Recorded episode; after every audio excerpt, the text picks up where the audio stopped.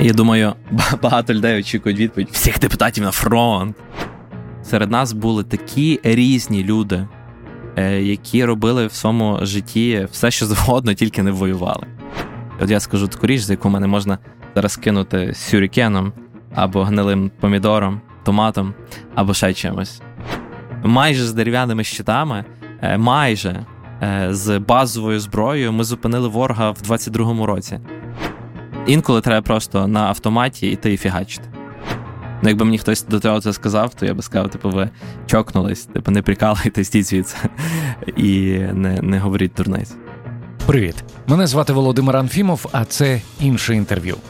В цьому сезоні ви не почуєте від мене жодної реклами або прохання підтримати подкаст.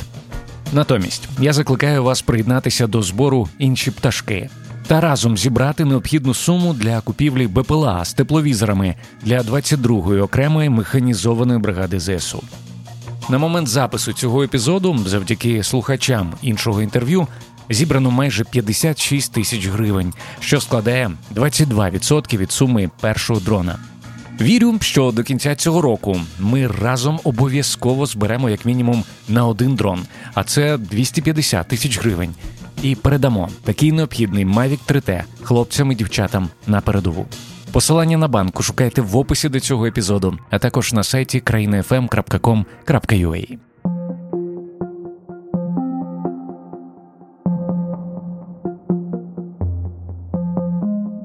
Мій гість сьогодні – учасник списку молодих лідерів України Форбс 30 до 30, творці майбутнього, народний депутат та військовослужбовець Сил Спеціальних Операцій Роман Лозинський. Роман – один з двох депутатів Верховної Ради, які у перші ж дні Великої війни пішли на фронт. Він служив у розвідці, виконуючи надзвичайно ризиковані задачі у тилу ворога, втратив на війні близьких друзів. І після 15 місяців, проведених на фронті, повернувся до роботи під куполом. Чому пішов на війну тоді? Та чому повернувся зараз? Чому не впевнений, що на фронті мають побувати усі, але радить готуватися кожному? Що думає про ймовірність повторення грузинського сценарію в Україні після війни? Та багато іншого у нашій сьогоднішній розмові. Ми сьогодні взагалі будемо багато говорити, звісно, про війну, про все, що з нею пов'язано, але почати хотілося б з теми повернення до цивільного життя. Ось цей пост, який ви написали місяць чи скільки тому, про те, що ви повертаєтеся вже після часу, проведеного на фронті, це 1 рік і 3 місяці. Що ви писали пост про повернення до цивільного життя 4 місяці. Чому так? Я ж не думаю, що справа була виключно в тому, щоб знайти момент і сісти написати. Та, це точно не про щось технічне, це не про клавіатуру, яка поламалась, чи смартфон, який розрядився. Мені здається, я взагалі останнім часом в житті часто використовую слово «шлях». Є там, я зараз ділю якісь етапи життя на такі окремі стежки і шляхи. І є шлях прийняття рішення, наприклад, долучитись до Сил оборони. Це певний шлях, ти маєш віднайти внутрішню мотивацію, навіть якщо мова не йде про добровільне долучення до Сил оборони. Я переконаний, що багато українців завжди знайдуть шляхи знайти собі якийсь інший спосіб. Та? Але це шлях віднайдення внутрішньої відповіді, чому я йду добровольцем, наприклад. Далі шлях на війні. Такий шлях... він величезний, він дуже різні емоції, дуже різні етапи в собі вміщає, тому що це шлях і боротьби, очевидно, це шлях боротьби проти російського загарбника, це шлях втрат близьких людей, це шлях відкриття себе по-новому, того, як ти можеш долучатися до оборони країни, зокрема. І далі в декого з тих, хто вже повернувся, є оцей шлях повернення в цивільне життя. З різних причин. Хтось повертається з пораненнями, хтось повертається, бо є на це законні підстави. Я повернувся, тому що в мене був шлях пошуку чесної відповіді перед самим собою, де моя максимальна точка ефективності. Якщо на початку цього шляху я був переконаний, і досі переконаний, що перші дні повномасштабного вторгнення вони не залишали жодної іншої альтернативи. Mm-hmm. Ворог зупиниться там, де ми його зупинимо. Крапка. Я не хочу, щоб ворог зупинявся на підступах до Львова. Чи навіть на підступах до Києва, де його зупинили зрештою. Ворога відкинули від Києва, ворога відкинули потім з інших областей, але десь лінія фронту зупинилася. І десь вона зупинилась не просто так. Не тому, що Росія вирішила там зупинитись. Абсолютно. І далі, після активних бойових дій, особливо після перших півроку, був такий шлях відповіді собі, а чи я точно найефективніший тут? Чи я є незамінним воїном, найбільш хоробрим чи найбільш вмілим? І ці відповіді, ці питання десь риторичні, тому що, очевидно, нема ніякої унікальності в мені як воїні, але я один з 400 народних депутатів, де з часом нас не вистачало 226. А я нагадаю всім, хто нас слухає, що саме 226 голосів в Верховній Раді необхідні, це мінімум, для того, щоб рішення було прийнято за. І коли я на фронті, в зоні бойових дій, і я дивлюся, що, наприклад, законопроекти щодо питань очищення від Росії, від російського, культури, інформаційний простір і так далі, не набирає 226, а я там, я думаю, моя кнопка не була натиснута. І постійно був цей діалог. І було прийнято рішення повертатися, я мав на це законні підстави. На жаль, це не є дуже легко говорити про це, тому що мої побратими не мають таких підстав. Може, теж вони могли б бути дуже ефективними в своєму житті. Тобто, у вашому випадку це була не демобілізація, це просто, так як є статус про народного депутата, це продовження, можна сказати, служби, але при державному органі. Так, і очевидно, це не є той тип рішення, які приймаються легко. От реально, ти в підрозділі, ти з побратимами, в тебе вже якась хімія, в тебе дух побратимства – це дуже потужна штука. І тут ти такий кажеш, хлопаки, далі без мене. І, це складно. А як вони сприйняли це? По-перше, ми з ними вже дуже довгий час були разом, пройшли купу всього, вони розуміли, яка моя професія. Не всі одразу про це дізнались, але з часом, очевидно, знали вже всі найближчі, з ким ми воювали разом. І вони самі підмахували і говорили про те, що там таке відбувається. Вони слідкують за новинами, очевидно, активні люди. І казали, чому ти не там? Тобто, я не скажу, що вони мотивували повертатися, ні, але вони, підколювали десь моментами, чи зачіпали цю тему.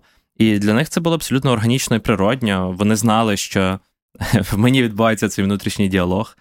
Я ділився з ними. Війна – це така штука, це в тому числі багато про очікування. Очікування бойового розпорядження, очікування обстрілу, очікування штурмових дій або оборонних дій. І в цьому очікуванні ти разом з побратимами в окопі, бліндажі, на позиціях, в старій закинутій хаті в якомусь фронтовому селі чи де-інде. І, ви ж живі люди, ви готуєте їсти, ви спілкуєтесь, ви разом чергуєте вночі чи вдень. І ми спілкувалися багато про це. Тобто це не було якесь рішення імпульсивне, це не було щось, що сталося в один момент, тому це десь ми до цього були всі готові, як підрозділ, ми розуміли, чиї ролі, як вони розподіляються, щоб потім підрозділ не втратив нічого, ні компетенції якоїсь, ні інших моментів. Тому так. І цей шлях повернення, він складний, тому я, користуючись нагодою, хотів би сказати, що я думаю, в багатьох є друзі чи рідні, які повернулися уже з війни. Спілкуйтесь, будьте поряд, це дуже важливо, тому що кожен переживає це повернення по-своєму, і абсолютно не можна ставити знак дорівнює між двома різними досвідами, але люди потребують спілкування, я думаю, це набагато легше повертатися в цивільне життя, знаючи, що поряд є ті, хто спитають, розкажуть, розрадять, побудуть і житимуть життя далі разом. І прийматимуть, зважаючи на ті зміни, які можуть відбутися. Абсолютно, а зміни будуть, а зміни невідворотні. І вони не завжди можуть бути фізичними і такими, які впадають можна в око, побачити, да. Угу. Але зміни точно будуть. І треба розуміти, що ціна була заплачена величезна. Дехто віддав життя, дехто віддав здоров'я, дехто віддав там певний період життя, пожертвувавши своїми професійними здобутками. Багато хто реально, я дуже часто зустрічав тих, хто поверталися з кордону зі своїх там абсолютно не відпусток, а робіт, в яких вони мали успіх. Вони просто ставили кнопку «Стоп» і приїхали долучитися в Сили оборони. І воювати, і зупиняти ворога, і відвоювати території. Тобто, треба розуміти, що там змінюється дуже багато всього. Внутрішній світ, світосприйняття, поведінка. Воно може виявлятися не з першого дня після повернення. Воно може почати проявлятися згодом. І ми всі просто зобов'язані, як нація, як люди, як суспільство, як прийняття рішень щодо цих людей. Ми зобов'язані зробити все, щоб ці люди відчували себе далі частинкою нашої країни, а не тими, хто десь мають якісь особливості, є якоюсь окремою групою, до яких там постійно треба ставитись по-особливому. Ні, навпаки, їх треба інтегрувати, сідати поряд і казати: «Вйо, пішли покопаємо футбол, пішли почитаємо книжки, пішли в кіно, пішли прогуляємося, пішли просто посмажимо м'ясо». Будь-що. Дуже важливо оця справжня, реальна, людська взаємодія. Якщо говорити про зміни, на жаль, ми не були знайомі до сьогоднішнього дня, тому мені важко щось якось коментувати, але точно саморефлексія, я думаю, є в вашому житті. Якщо говорити про вас, які найбільші зміни саме в вас відбулися за ось ці рік і 3 місяці? Напевно, найбільш болісна зміна – це те, що багатьох близьких людей вже немає поряд, які загинули, віддали своє життя на цій війні. І з цим важко, але якось треба йти далі, тому що дуже багато людей, які творили неймовірні речі, і ще дуже багато мали планів, і тут їх немає. І це ніби ти там приймаєш, але це ніколи неможливо прийняти з іншого боку. Якщо говорити про якісь особисті штуки, точно в тебе зовсім міняється якась шкала життєвих пріоритетів. Те, що справді для тебе важливо. От ти робиш таку переоцінку, я не знаю, знаєте, це як в магазині висить оголошення, там перерва до такої-то години, там переоцінка товару. І люди там ставлять нові цінники.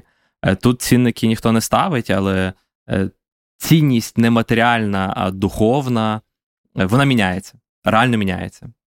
Тобто ти міг нервуватися через якісь речі, які ти вважав проблемами. Після участі в бойових діях ти вважаєш, що це не те, що не проблема, а це, комічно. І взагалі несерйозно, і не те, що вартує взагалі якогось там сварки, чи сумнівів, чи нервів. І навпаки, є речі, чи люди, які відкриваються зовсім по-іншому, тому що ти постійно розумієш, і ми багато про це говорили з друзями, з побратимами, ти постійно розумієш, що є великий ризик померти. Ніхто не є на війні з думкою, що ми безсмертні. Mm-hmm. От що мене 100%, та я такий щасливчик, в мене там кроляча лапка в кишені чи в броніку, все буде прекрасно. І люди свідомі. Свідомі, що поставили на шальки терезів. Відповідно, коли люди повертаються чи в коротку відпустку, чи уже як ветерани назад в суспільство, вони розуміють, що оскільки вони поставили на шальки терезів своє життя, то просто толерувати якесь абсолютне зло стає набагато важче.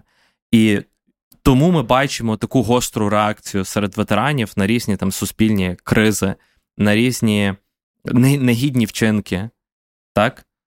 На різні там корупційні діяння. Тому що, камон, з одного боку є люди, які йдуть жертвують своїм життям заради цієї країни, а з іншого боку є люди, які в цій країні мутяться щось там туди-сюди, в темі, в долі.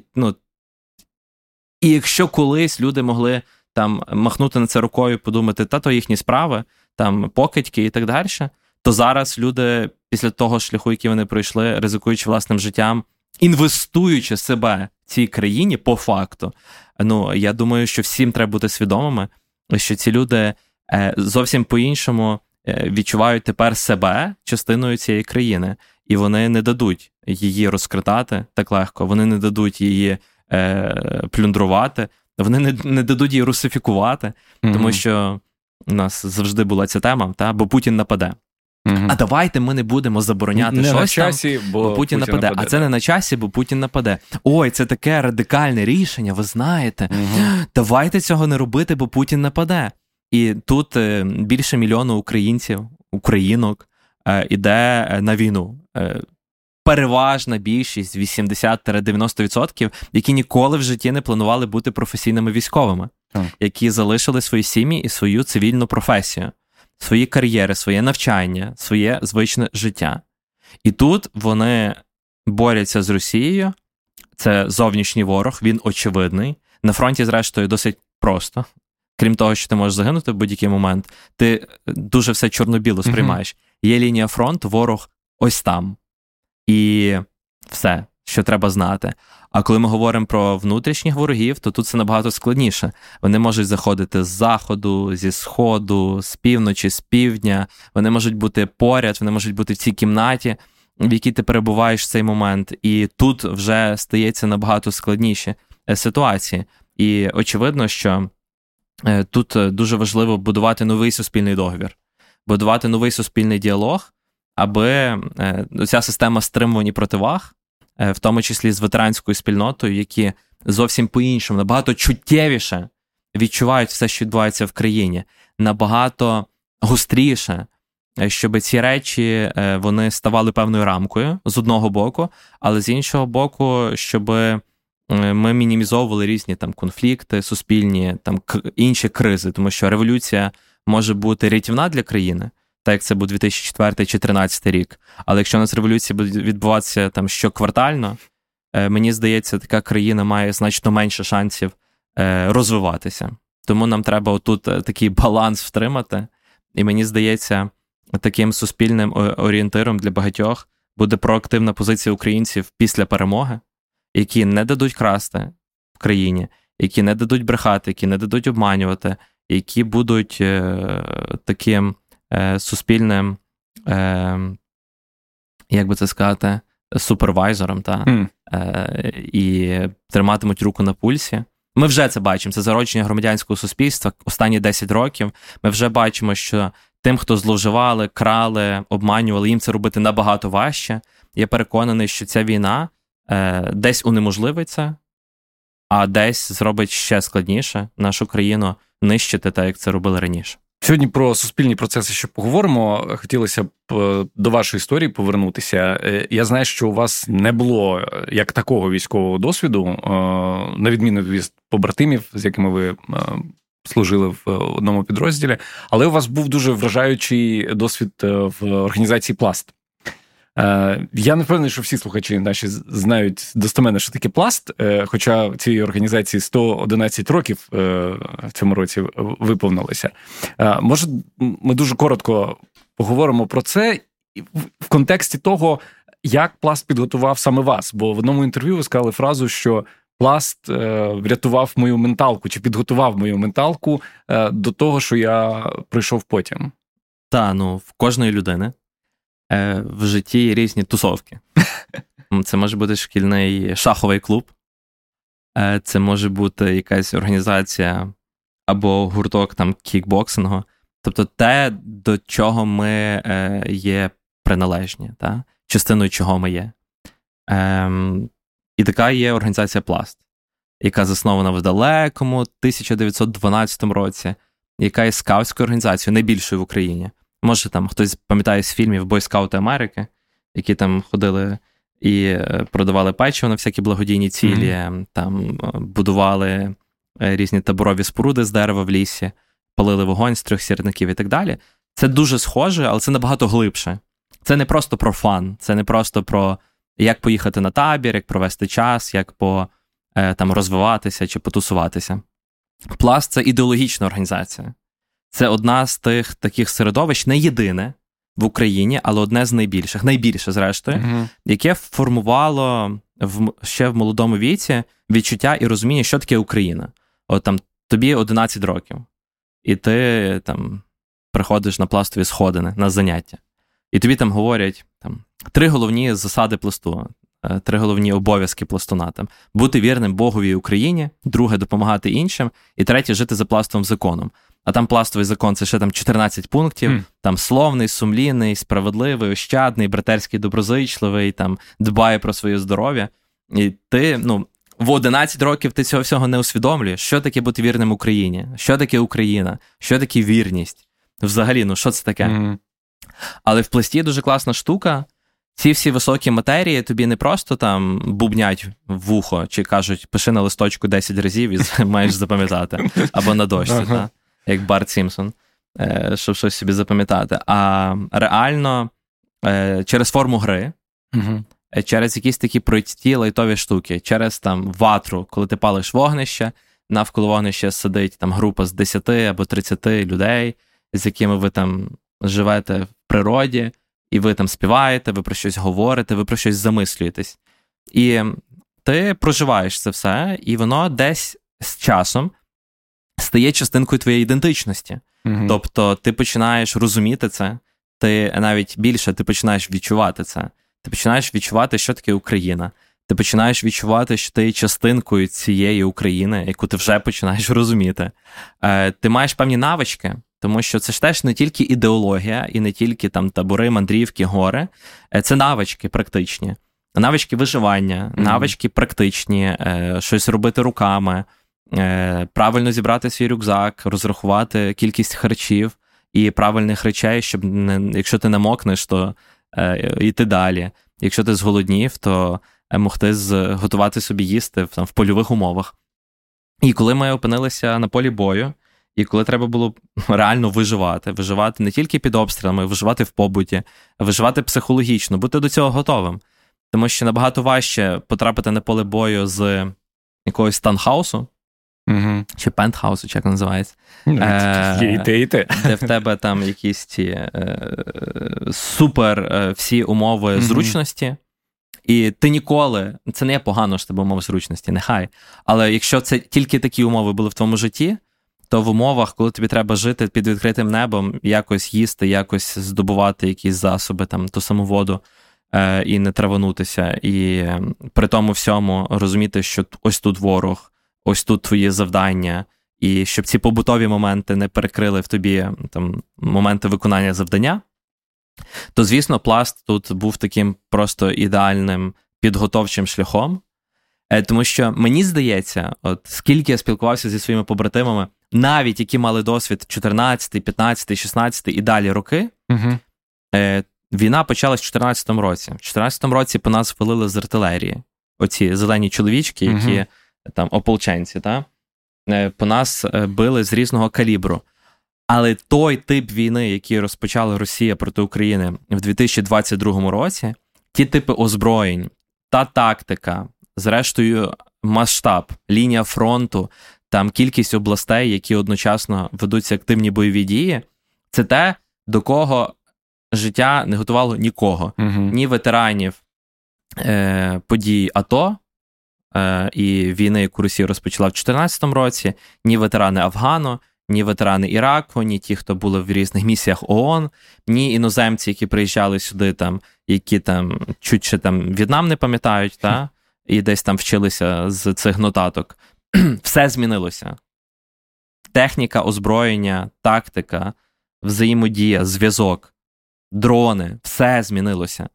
І адаптивність – це одна з тих навичок, яка є ключовою. Наскільки швидко ти зможеш навчатися, наскільки швидко ти зможеш опановувати нову інформацію і нові техніки. Це питання твого виживання, це питання виживання твого підрозділу. Після виживання наступне питання – це твоя дієздатність і дієвість. А після твоєї дієздатності і дієвості це означає, як далі примножувати результати в бойових діях. І, звісно, що базові курси важливі, військові. Ті, хто мали військовий досвід, вони теж адаптовувалися легше. Але пласт і ті хлопці і дівчата, які були, наприклад, в МНК, чи в моєму загоні, в моїй групі були хлопці з Черкаської області, з Черкащини. В них організація «Поклик Яру», «Холодний Яр». Це не Пласт, але по факту це дуже схожі організації. Вони вчили нас, як би це страшно не звучало, як би ми не хотіли, щоб в дітей було дитинство повноцінне, а не там підготовка до війни. Та? Але нас завжди готували до війни. Якщо зараз відмотати назад... От я про це хотів запитати. Нас готували до війни. Звучало взагалі слово «війна»? Напевно, ні, але по факту нас готували до того, щоб бути готовими. І це не тавтологія, це філософія. Я не хочу зараз заглиблюватися в якісь історичні контексти, але ще раз, в Пласті, Поклик Яру, купа інших організацій, їхня цінність в тому, що вони дають зрозуміти, що народ, ми живемо життя, ми розвиваємося, ми намагаємося ставати кожного дня кращою версією себе. Ми намагаємося бути емпатичними, допомагати людям, бути частиною, відчувати, що зміни тося не зробить, що самим треба робити. Ми гарно проводимо час, здоровий спосіб життя, ще якісь штуки. Тобто ми там намагаємося розвиватися, але при тому всьому є ідеологічна база. А ідеологічна база така, що ми українці, Україна – це наше, ми є частиною цього. Україна в перманентному стані війни, війни за незалежність, яка формально здобута, а реально далеко не була реалізована на 100%. Росія існує. В нас тисячі кілометрів кордону з Росією, кордон з Білорусією, яка є по факту в підданстві Росії, вже в колонії Росії, була і залишається.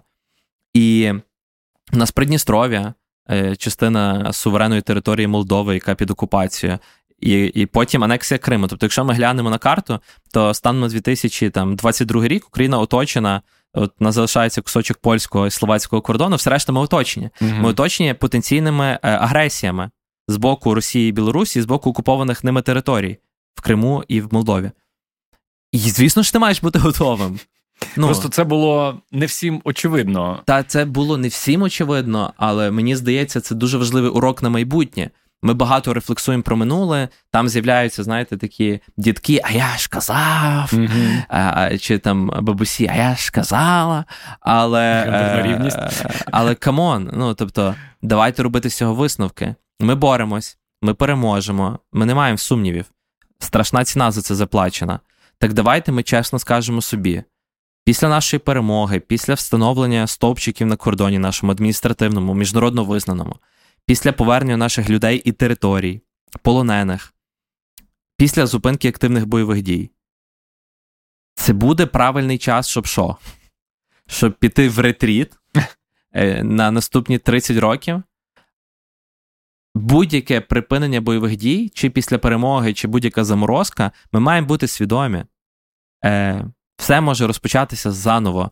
Або післязавтра, або через рік, або через 3, або через 7. І, звісно, ми маємо бути до цього готові. І ментально, і морально, і фізично, і військово. І мені здається, ми маємо дуже багато уроків. Тобто ціна заплачена страшна, але ціна заплачена за те, щоб ми нарешті деколонізувалися, щоб ми не говорили, оце все какая разниця, щоб ми не гралися в ділення країни на якісь регіони, тому що в Донецькій області, чи в Сумській, чи в Харківській там 97% говорили українською мовою на початку ХХ століття. І це, якщо ви народилися в 80-х роках, чи в 70-х, чи коли.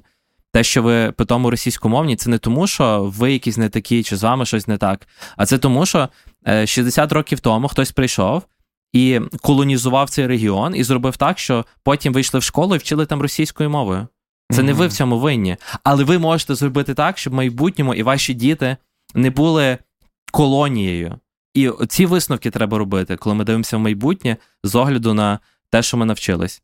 Пластуни, я вичитав, що проходить від назви, так називали козаків-розвідників, да? Якщо я не помиляюся. І от саме в розвідці і проходила ваша служба. Причому, знову поправте мене, якщо я не правий, але наскільки мені відомо, перші етапи – це була не аеророзвідка, а ось класична розвідка, коли ногами потрібно дійти до тилу ворога. Якщо це не супервійськова таємниця, трошки про це можете розповісти? Як виглядало ваше завдання? В чому полягали ваші основні задачі? На війні дуже різні спеціалізації. І не можна сказати, що якась важливіша, якась менш важлива. Я насправді фанат піхоти. Це люди, які, наприклад, творять чудеса, проявляють таку стійкість і тримають землю. І, наприклад, піхота – це, може, не так елітно в наших стереотипах, але це основа основ. Моя служба розпочалась в розвідці. Вона розпочалась з завдань в березні місяці 2022 року. Ворог наступав на Миколаїв, продовжував наступати, намагатися обходити і завоювати, обстрілював. Був терор Миколаєва з метою, окупувавши або оточивши Миколаїв, рухатись на Одесу і відрізати Україну від моря загалом. Наш підрозділ виконував завдання в складі цієї військової частини, яка відповідала за південний напрям. І ми, використовуючи різні засоби водні, там кораблі, човни, там вбрід ходити, ми мали збирати інформацію або підтвердити чи спростувати ту інформацію, яка була заздалегідь отримана з різних джерел, про пересування ворога, про наявність техніки, про клас техніки, що це за техніка. І це було на відстані 30 кілометрів від лінії фронту, тобто в тилу ворога. Тобто це сили протиповітряної оборони, радіоелектронної боротьби, радіолокаційної розвідки противника. Тобто це такого формату цілі. І ми пішки та без будь-яких інших засобів здійснювали таку діяльність. Я не можу сказати, де це було і так далі зараз. Я думаю, що і це не має сенсу гратися в ці всі історії, але це один з типів завдань. І дуже багато українців, в тому числі непрофесійних військових, досі здійснюють і такого типу завдання. Так, в нас є дрони, в нас є космічні знімки, в нас є супутники, в нас є все, що завгодно. Україна станом на зараз – це дуже потужна військова держава. І я переконаний, одна з найпотужніших в світі, в першу чергу за своїм досвідом і потенціалом, і також за технологіями, але досі здійснюються розвідувальні заходи і диверсійні заходи, і інші типи заходів, коли люди проникають там, де ворог цього не очікує. І це був такий значний етап нашої служби разом з нашими побратимами. Я не можу не запитати, чи замислювалися ви, чи уявляли собі те, що може статися, якби ви, не дай Боже, потрапили б в полон, і ворог дізнався, що перед ним діючий депутат Верховної Ради України. Ну, я посвідчення не брав собою. Ну, це зрозуміло, але це не так важко ідентифікувати. Мені здається, тобто, треба закрити очі і повернутися в ті часи. Ну, тобто, чи ти народний депутат, чи ти айтішник, чи ти на фрілансі аграрій, такий чисто прийшов, засіяв і пішов далі. Тоді це мало найменше значення, от реально. Супер найменше значення. Тому що це були перші тижні повномасштабного вторгнення. Ворог все ще був на підступах до Києва. Дуже близько до Києва. Ворог все ще намагався окупувати наш південь повністю і відрізати від моря. Ну, тобто, чи було усвідомлення тоді цих всіх ризиків і цих всіх нюансів? І я думаю, що, чесна відповідь, не повністю. Ну, тобто, була агонія і була така...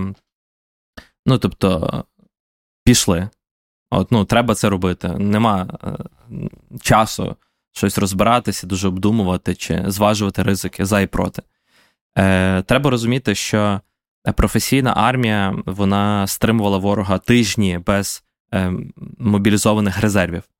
Тобто всі воїни, які були на контракті з великим бойовим досвідом в тому числі, вони взяли на себе перший удар. Але це не безліміт сил, ресурсів, засобів, в першу чергу людей. Відповідно, тоді, коли ми йшли на завдання, серед нас були такі різні люди, які робили в своєму житті все, що завгодно, тільки не воювали. І якщо розбиратися в житті кожного і раціоналізувати, і дати якомусь натівському офіцеру картку, це група, яка йде в тил ворога виконувати такого типу завдання, то він би, напевно, сказав, ви здуріли, ви чокнули, що ви робите, навіть не починайте. Але, напевно, в цьому і фішка, чому Україна вистояла. Напевно, в цьому і фішка, чому ми зупинили Росію з суперпереважаючими силами. В нас не було хаймерсів, я хочу нагадати. В нас не було 155-мм стволів артилерійських і тим більше снарядів, тим більше ескалібурів, точних снарядів. В нас не було цих супутників. В нас не було... Та майже нічого в нас не було. Нам дали кубку джевелінів і НЛО. На початку, бо думали, що ми будемо партизанщиною, оце з одної вулиці на другу, перестрілюватися з ворогом в вуличних боях. І це десь так в Києві, та? В нас нічого цього не було. І так, як на Майдані люди скинули диктатора з дерев'яними щитами і палками, в яких стріляли спочатку гумовими кийками і гумовими кулями, а потім вогнепальними кулями і вбивали Героїв Небесної Сотні.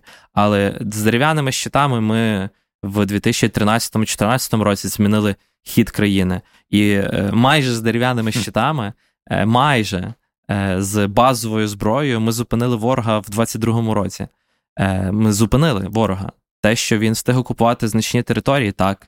Але якщо знов раціоналізувати і подивитися на ці колони, на ці відео, на ту міць, яка готувалася. Були недалеко від місця, де ми пишемо це інтерв'ю. Абсолютно. Тут прилітали всякі і речі, ДРГ, і, ну, тобто, кількість там різних десятки років підготовки до цих дій. Ну, це фантастика. І якби ми розбиралися, ага, ти депутат, тобі не можна, ага, ти вчитель історії молодших класів там, чи там середньої школи, тобі не варто, а ти взагалі там професійний, не знаю, там мандрівник, тусовщик, куди тобі до того, то ми би просто не змогли б навіть почати оборонятися. Тому тоді не було цього дискурсу, не було цього діалогу. Звісно, ми придумали собі різні легенди, коли йшли в тил, і ми розуміли, що в разі того, що якщо станеться найгірше, а найгірше, легенда була у вас? А найгірше, ну, я не хотів би зараз всі ці штуки заглиблюватись, та? Але в нас реально було розуміння, що найгірше – це попасти в полон. Це гірше, мабуть, ніж смерть для людини, яка свідомо йде на завдання, тому що смерть – це вже все, а полон – це невідомо, як це все буде, і в тебе, можливо, є якась інформація, і невідомо, наскільки ти зможеш бути стійким там, під тортурами чи під різними цими страшними методами, які ми всі десь колись бачили в фільмах, а тепер це стає реальністю. Тобто, як би це підсумувати? Є просто розуміння, що треба зупиняти ворога, все. А все решта, по ходу ти вчишся користуватися якимись типами зброї, які в тебе з'являються, по ходу ти розбираєшся, що буде, якщо потрапиш в полон, походу ти розбираєшся з іншими складними роздумами, але ти не можеш дати їм заполонити своє внутрішнє, тому що інколи треба просто на автоматі йти і фігачити. Оце тоді в нас був такий режим, як режим стрільби на автоматі, та? Є одиночним, а є автомат. Все, ти вивчаєш автоматичний режим, і ти просто робиш свою роботу. Бо якщо дуже це так софістиковано підходити, то, в принципі, я би, напевно, їхав не на південь, а десь до польського кордону. Якби так дуже раціоналізував, обдумував, обмусолював і так зрозумів, та де я, а де там завдання розвідки в тилу. Це, типу, ну якби мені хтось до того це сказав, то я би сказав, типу, ви чокнулись, типу, не прикалуйте, стій звідси і не говоріть дурниць. З усіх депутатів Верховної Ради на фронт в перші дні, тижні, місяці пішло двоє людей. Ну, ви серед них. Мені цікава ваша думка, якби ця кількість була іншою, то чи іншою зараз була би державна політика України? Ну, іншими словами, перебування на фронті, чи дає воно зміну в поглядах, які би можна було б масштабувати на всю країну, і зараз було б щось по-інакшому, аніж це є на даний момент? Я думаю, багато людей очікують відповідь: всіх депутатів на фронт, всіх там туди, всіх туди-сюди і так далі. Я не знаю. Я не знаю. Чи участь в бойових діях, чи безпосередньо життя на фронті змінило би позиції якихось людей, які, може, в політику попали там не з супер якихось там переконань, а може більше з розрахунків? Я не знаю. Може когось так, а може когось ні. Може хтось з таких покидьків класичних. Є такий класичний політичний тип покидька. Такі теж є. Не треба говорити, що всі такі. Та у нас узагальнення – це одна з форм маніпуляцій. Дуже легко сказати, всі добрі, або всі погані, або всі там зелені, всі червоні. Ні. Може якийсь класичний політичний покидьок навпаки би собі потім навішав медальок і пішов би далі робити свої недобрі речі, але прикриваючись тим, що він там супер воював. Може. Може таке бути? Ймовірно. Чи може хтось, хто прийшов в політику і щось там думав відкусити собі, та? А потім там був би на фронті і там переосмислив би щось, переоцінив і став би суперпорядним. Я думаю, такі варіанти теж можливі. Але це все якбитологія. Я переконаний, що це про внутрішні рішення. І я переконаний, що в нашій країні є неймовірні люди, які не є в силах оборони, але які роблять неймовірні речі. В тому числі в політиці. От я скажу таку річ, за яку мене можна зараз кинути сюрікеном, або гнилим помідором, томатом, або ще чимось. От я вважаю, що є люди, яким не треба йти в сили оборони. От не треба, тому що вони мають робити свою роботу в певних галузях. Тут немає рецепту. Всі мають йти, ніхто не має йти. Мають йти тільки ті, хто 1,83 м, або ще щось. Нема такого. По-перше, є переконання. Це про добровольців.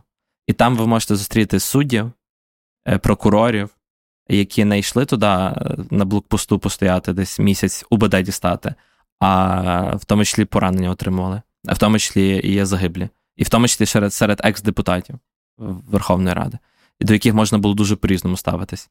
Але є факт, і його важко спростувати. Тобто, в першу чергу, це про переконання добровольців. В другу чергу, це про мобілізованих, ті, хто підлягають мобілізації. А вже далі розказувати, що всі мають піти, всі мають бути готові.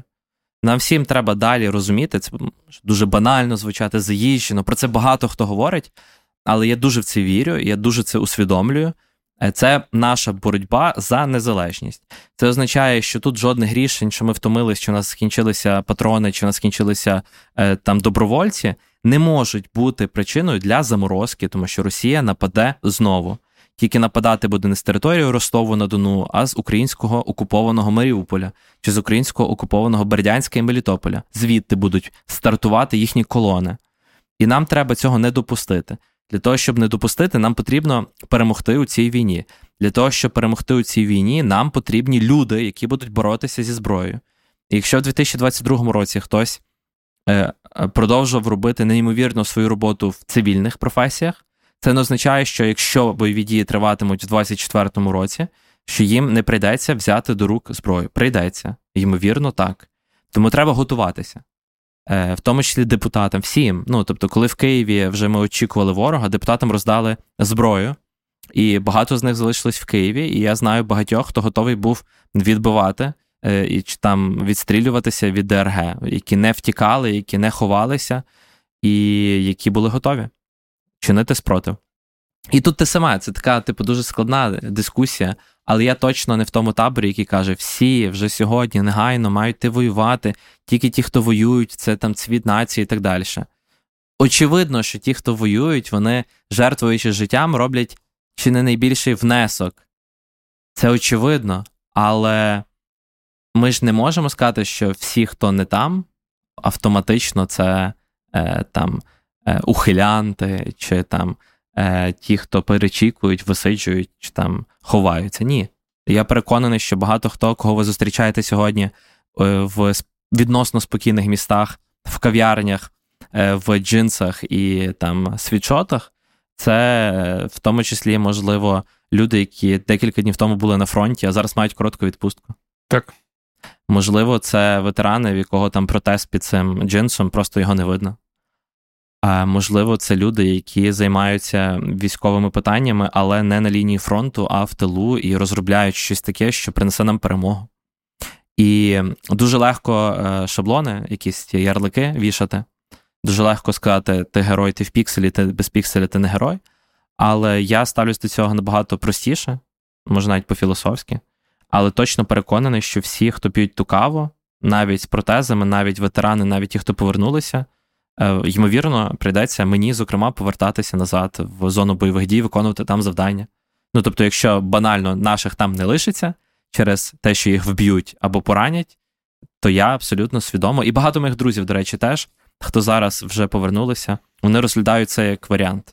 Тому треба бути готовим. Ну, треба мати, як це, начищену зброю, зібраний вже не тривожний рюкзачок, а вже такий баул з броніком, каскою і всім своїм, і бути готовим в будь-який момент включатися знов, або йти тим, хто ще не пішли, і міняти наших, які сьогодні вже дехто 2 роки, майже скоро буде 2 роки, та це, повірте мені, це дуже порядний термін, без сім'ї, в іншому житті, з постійним ризиком загинути, це дуже довго.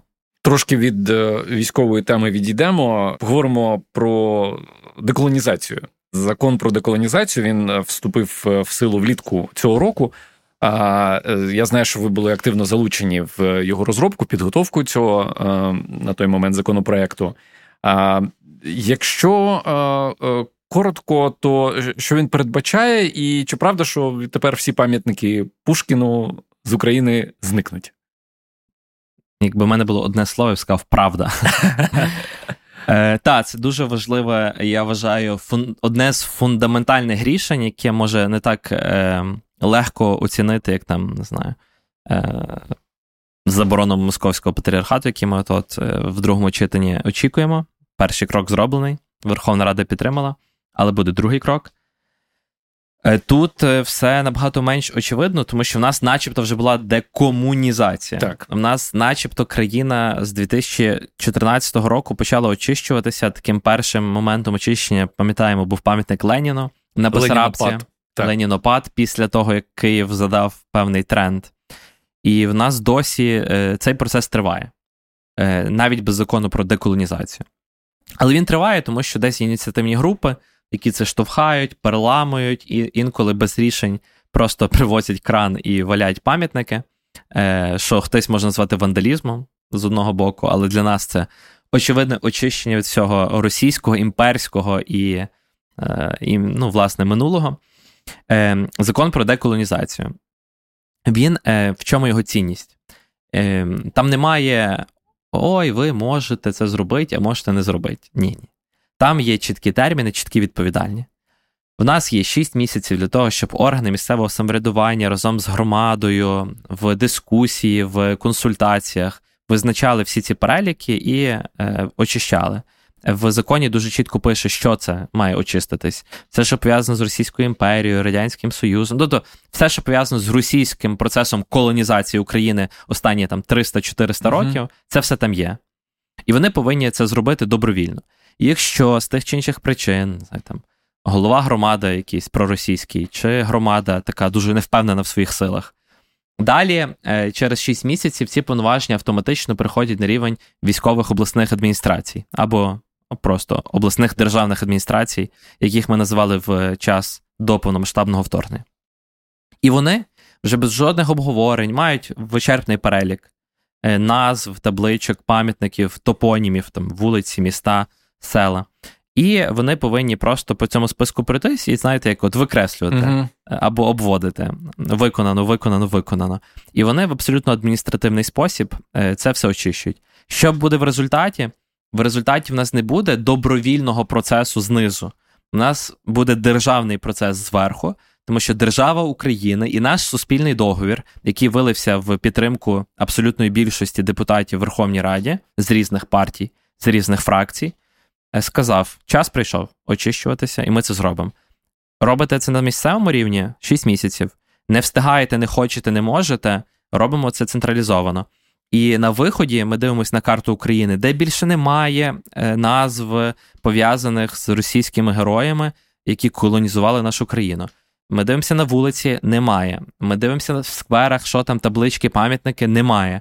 Ми дивимося на назви юридичних осіб, які там, у нас може бути ОСББ Катерини II, там, чи 3-ї, чи 8-ї. І це може сюрреалістично звучати, але такого купа. Але вони всі зобов'язані змінити назви. Є визначено в який спосіб і в які терміни. Якщо цього не роблять, Мін'юст включається. Включаються судові рішення, які відповідно до цього закону однозначно будуть на користь перейменувань. Тому ми одягнули рукавички, ми взяли засоби для відмивання нашої країни, очищення нашої країни, і ми фігачимо. Без будь-яких «какая разниця», без будь-яких «ой, чекайте, ця людина, це не все так однозначно» і так далі. Це правда, я дивився якийсь матеріал на цю тему, і там ілюстрували навіть, що підпадає під зміну бренд пиво «Жигулівське» і соус «Краснодарський». Я не можу зараз там стверджувати на 100%, тобто в нас треба зараз сідати, співставляти і дивитися, але мені здається, що дуже багато схожих ситуацій теж буде. І те, що виглядало таким начебто звичним. Що тут такого? А що тут такого? Але це все були маленькі клаптики, знаєте. От щоб так не нав'язливо, щоб так акуратно. Там щось закинули в товари, там щось у нас якісь цукерки, там якийсь алкоголь, там ще якась штука. І воно ніби все таке, якщо ти дивишся на це от просто як на пиво, чи просто як на якийсь там бренд кетчупу, це виглядає смішно, що це змінить? Але якщо ти робиш 3 кроки назад і бачиш, що в тебе справа російські серіали, там мінти, солдати, кадети, які були, перепрошую, ще 10 років тому. Це не 110 років тому. Mm-hmm. Нас по телеку крутили всю цю, я не знаю, як це сказати, все це сміття. А там, де фільми, там нас і пам'ятники, а там не пам'ятники, там кетчуп. Тобто ми дивимося на це з точки зору держави, як на одне спільне явище, на один спільний знаменник. І цей знаменник однозначно ми вирішили помножити на 0. І тому є закон про деколонізацію, тому є він підписаний президентом, він вступив в дію, він має свої етапи, він вже має свої результати, тому що в громадах багатьох розпочалися активні дії щодо перейменувань, там Червоноград на Львівщині, зокрема. Тобто дуже-дуже багато речей, які відтерміновувалися, зараз актуалізувалися щодо очищення країни. І я переконаний, що ми цей шлях зобов'язані пройти. За це заплачена страшна ціна. Треба це пам'ятати. Це не просто так ми дозріли. Ні. За це люди вмирають, за це люди віддають і віддали своє життя. І нам потрібно відірватися раз і назавжди від колоніального способу мислення, від колоніального способу життя. В одному інтерв'ю сказали таку фразу: «Мій найбільший страх і водночас завдання по поверненню в тил – зробити все, аби ця страшна ціна, яку мої друзі заплатили своїм життям, не була намарно, щоб не було відкату назад, як у Грузії». Ось це слово «відкат» дуже сильно мене зацікавило. І в зв'язку з цим у мене, насправді, 2 питання. Чи дійсно ви вважаєте, що після всього, що пройшла вже наша країна після початку Великої війни, подібний відкат можливий? І якщо так, то що нам потрібно робити, щоб цього не сталося? Нам ніхто не видав гарантійного талону, що всі зусилля українців і всі життя віддані, чи здоров'я, чи долі за Україну гарантують нам вступ в Європейський Союз, вступ в НАТО, там, деколонізацію, реформу судову, чи щось таке. Взагалі ні. Приклад Грузії найпростіший, з одного боку, і з іншого боку, може, він складний, але 2008 рік, 8 серпня, скільки, 8 днів, чи 7, чи 6, танки під Тбілісі, окуповані Абхазія і Осетія, вбиті цивільні люди. Тобто, якщо зараз там зайти на YouTube і подивитися, що відбувалося в 2008 році в Грузії, просто щоб собі нагадати, і потім глянути 2022, як росіяни там стають дуже гарними гостями, втікаючи від мобілізації в своїй країні, розпочавши війну проти України повномасштабно, так? І продовжуючи війну, яку вони розпочали в 2014 році. І тут Грузія така welcome. Угу. Та? Ось живіть, харчуйтесь, дружіть, вступайте в заклади освіти, ставайте нашими поліцейськими, суддями і так далі. Проросійська влада абсолютно. з проросійськими меседжами і наративами. Пройшло 15 років. Ну, і це вже десь років 5 відбувається так твердо. Тобто менше 10 років для того, щоб Росія стала для Грузії знов партнером. Знов якимось там соратником. Угу. Ідеологічним. І я переконаний, що ми не можемо дозволити собі розслабитись і сприймати як належне, що зараз вже в нас все окей. Не окей. В нас, незважаючи, в нас в 2014 році почалась війна. Війна розв'язана Росією. Але одними з ключових підрядників Росії в Україні була партія регіонів, наприклад. Вони втілювали ту політику, яка писалася в Кремлі, не в Києві. 2022 рік починається повномасштабне вторгнення, але представники партії регіонів вже під ОПЗЖ назвою, вже навіть не під ОПЗЖ, а під якоюсь третьою, досі там члени Комітету з питань безпеки і оборони, такий Льовочкін, може прізвище комусь про щось говорить.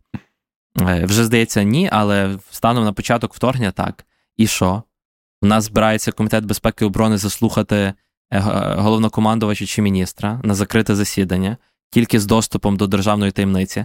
Там можуть бути люди. І серед них сидить чувак, який екс-партія регіонів, який був підрядником розпочати війну, який допомагав і готував ґрунт для цього. Про що ми можемо взагалі говорити? По суті, така пряма лінія з Кремлем виходить. Та от якщо шнур прокласти, то от його можна побачити, угу. Цей зв'язок. І коли ми говоримо про приклад Грузії, ну, думаю, Грузія тут не унікальний приклад. Я думаю, якщо покопатися в історії, в багатьох країнах були і відкати назад, але нам навіть можна, наприклад, Грузії не дивитися. У нас ОПЗЖ зайняло 2 місце на парламентських виборах в 2019 році. Тобто 5-й рік війни. Ми всі пам'ятаємо Дебальцево, Іловайськ, у нас окуповані Донецьк, Луганськ і частини областей. У нас анексований Крим, який вже там Росія собі десь там вписала в якісь свої ці незрозумілі речі. І що? І що? І в нас Льовочкін в комітеті, Шуфрич, голова комітету там. І, ну, тобто, да? Сюр. Тобто, коли ми говоримо про Грузію, нам це виглядає, о Боже, ні, в нас такого не буде, це сюр, це щось таке, це не про нас, ми ж українці, ми ж там Січ. Добрий вечір. Ну, подивіться на персональні поіменні списки. В нас, добре, йдемо далі, я згадав 2022 рік, 2023 рік, що ми сьогодні маємо? Ми маємо жовтень, але... буквально недавно голосували в першому читанні заборону російської церкви. Ну, мені здається, важко не зрозуміти прямий цей зв'язок, як в Льовочкіна з Кремлем. Так само церква, яка була не тільки пропагандою, а була складами зброї. Угу. І в нас є факти. І тут хто виступає за трибуни Верховної Ради? Барабанний дріб Юрій Бойко. Має слово, тому що кожна фракція має право на виступ, а в нас досі є ця фракція, яка вже, я не знаю, як вона називається, партія регіонів, 4.0. Я реально не знаю навіть, там якийсь мир, стабільність, покращення. Я не знаю, як вони зараз називаються в парламенті. Це не важливо. Але це не важливо, тому що там стерчить цей Бойко, партія регіонів 4.0, і він виходить, щось там блямкає, що ми щось там ущемляємо когось. Добрий вечір. Ну, Бойко мав би вже, я не знаю, що робити. Ну, ми правова держава. Ну, це легко там кричати, зараз взяти його там, підвісити, самосуд. Але спочатку буде Бойко, а потім це може зайти задалеко. Але, ну, сюр. І коли ми згадуємо про Грузію, в нас сьогодні в Верховній Раді чуваки, які, ну, я не можу сказати, принесли сюди війну, але зробили все для того, щоб війна розпочалась і була на нашій території розпочата Росією. Вони мають право слова і щось розказують людям. Більше того, якась частина людей досі їм вірить. Неля Штепа, пам'ятаємо, ця слов'янська, здається, типу державна зрадниця, яка там в судовий процес це не змогли доказати, і вона потім переобралася людьми, її теж не з космосу спустили. Тобто якісь люди, які піддаються на цю всю пропаганду, яким промивають мізки, а вони й не проти, вони далі її вибирають там в себе десь на... території громади. І це жесть. Тобто, ми не мусимо дивитись на далекі приклади, в нас, на жаль, є свої. Тому, коли я говорю, коли мої друзі, побратими, колеги в парламенті говорять про те, що нам треба зробити все для того, щоб ціна заплачена, страшна ціна за нашу незалежність, деколонізацію, очищення і перемогу не була намарною, то я маю на увазі ці всі кейси, ці всі історії з Бойками, з Штепами, з Льовочкінами, з партіями регіонів 4.0. І я, вибачте, не хочу в наступному парламенті партію регіонів 5.0. А я не маю жодної гарантії, що її там не буде. Розумієте? У нас вибори, у нас демократія, у нас люди підуть голосувати. Перед тим, як люди голосують, їм люблять промивати мозки, або купувати їх. І, це дуже страшно, але, легко сидіти і боятися, але треба щось робити. І це мене, зокрема, мотивує до якихось дій. Тому з'являються закони про деколонізацію, тому з'являється ця риторика в парламенті, тому ми проштовхуємо. Тому Юлія Клименко зібрала 226 підписів на папір, хоча нема такої процедури, показати, що за заборону російської церкви, як не церкви, а пропагандистської машини Кремля, є підтримка. Руслан Олексійович Стефанчук, ставте в порядок денний. Ви кажете, нема голосів? Ще немає підтримки. Ось 226 підписів на папері. Ви бачите їх? Чи я тільки їх бачу? Та ніби є, то ніби ви теж бачите, ставте в порядок денний. Тобто боротьба триває, вона само собою не надається. Це не є якісь автоматичні рішення, які з 24 лютого 22 року, чи там з 14 року автоматично приймаються, взагалі ні. Тому дуже багато роботи, дуже багато боротьби і на фронті, в першу чергу на полі бою, але і всередині країни, для очищення нашої країни. Тому боротьба триває тут, це 100%. Мабуть, же останнє питання на сьогодні. Коли ви думаєте про Україну недалекого майбутнього, 5-10 років, то що малює вам ваша уява? Ой, найперше, я би дуже хотів бачити в цій Україні всіх наших, хто зараз воюють, реально. Дуже хочу, щоб вони повернулися, і дуже хочу, щоб вони далі творили цю країну. І це в мене постійний страх і біль, коли я розумію, що цих людей стає все менше і ряди рідіють. І це реально для мене дуже важливо, щоб з цими людьми далі ми могли пліч-опліч, як і воювали, так і далі країну будувати. Та? Тому що за країну не треба вмирати, за неї треба жити, боротися і далі фігачити. Це, напевно, перш за все. А далі, та яку країну? Країну, в якій кожен може реалізувати свої бажання, свої мрії, свій потенціал. Це не означає рівність, що всі мають дістати по буханці хліба. Це не про це. Це про те, що якщо ти хочеш, якщо ти працюєш, якщо ти стараєшся, то в тебе мають бути всі умови і правила гри такі, що ти це зможеш зробити. Тобі не треба буде для цього їхати за кордон. А що я маю на увазі? Я маю на увазі, що в тебе має бути однаковий доступ до інформації, однаковий доступ до ресурсів, до інвестицій, до, я не знаю, майна, до прийняття рішень, а не хтось там унікально під столом, як з-під прилавка, отримує щось, а ти такий маєш заплатити в 5 разів більше, ніж хтось. А потім в рівних умовах на ринку конкурувати, це дурня. Нас точно має бути дуже прогресивна і інновативна країна, тому що в нас точно велика демографічна проблема пов'язана з повномасштабною війною, там, внутрішньо переміщеними особами, окупованими територіями, чи там зруйнованими територіями після звільнення, так?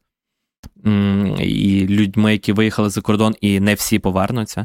Тому нам треба шукати рішення, і цій країні через 10 років ці рішення мають бути вже знайдені і працюючі, щоб ми не кількістю, а якістю економічно зростали. Очевидно, це країна, в якій освіта є в пріоритеті, в якій місцеве самоврядування і громада є сильними гравцями не феодалів, а реальних активних людей, які втілюють зміни своїми руками, а не чекають, поки хтось згори спустить. Це країна, в якій військовий потенціал такий, який точно не надихне нікого якісь до нас територіальні чи інші претензії. І найголовніше, це країна, біля якої вже немає Росії, а є десятки незалежних республік, народів, які мають свої ідентичності і повне право існувати, жити і мати свою незалежність. І, сподіваюся, партнерські стосунки з цими державами, щонайменше нейтральні, а то й партнерські. Тому що це буде гарантія нашої безпеки. Це буде безпековими гарантіями. Те, що Україна вже буде там членом НАТО чи ЄС, це однозначно. Але це теж не можна ставити знак дорівнює, що будучи членами НАТО чи ЄС, в нас зразу там долари почнуть рости на деревах чи євро, і ми станемо економічно дуже заможними. чи в нас там ППО закриє все небо від будь-яких ракет і дронів. Тому, очевидно, що я дуже сподіваюся, що світ, очевидно, Україна для цього робить найбільший внесок, але світ зробить так, що в світі такі країни, як Росія, втрачатимуть право на існування після таких дій, які Росія зробила в 2014-му, і з 2014-го року, і в 2022-му. Як на мене, дуже гарна картина майбутнього. Та звучить як тост. Так, я тільки хотів сказати, але я ж згадую, що пластуни не п'ють. Але водичку ми можемо за це підняти. Романе, я дуже вдячний за цю розмову і за це інтерв'ю. Дякую вам. Дякую. Друзі, не забудьте підписатися на інше інтерв'ю, аби не пропустити свіжий випуск. Якщо хочете сказати дякую за цей епізод, зробіть це у формі донату на збір «Інші пташки». Посилання на банку шукайте в описі до цього епізоду, а також на головній сторінці радіо «Країна ФМ». Я вдячний за інформаційну підтримку медіаплатформі «На часі» та Олексію Нєжикову за допомогу у створенні подкасту. З вами був Володимир Анфімов. Підписуйтеся на мене у Facebook, Instagram та в Телеграмі і не забувайте тегати інше інтерв'ю в соціальних мережах. Почуємося!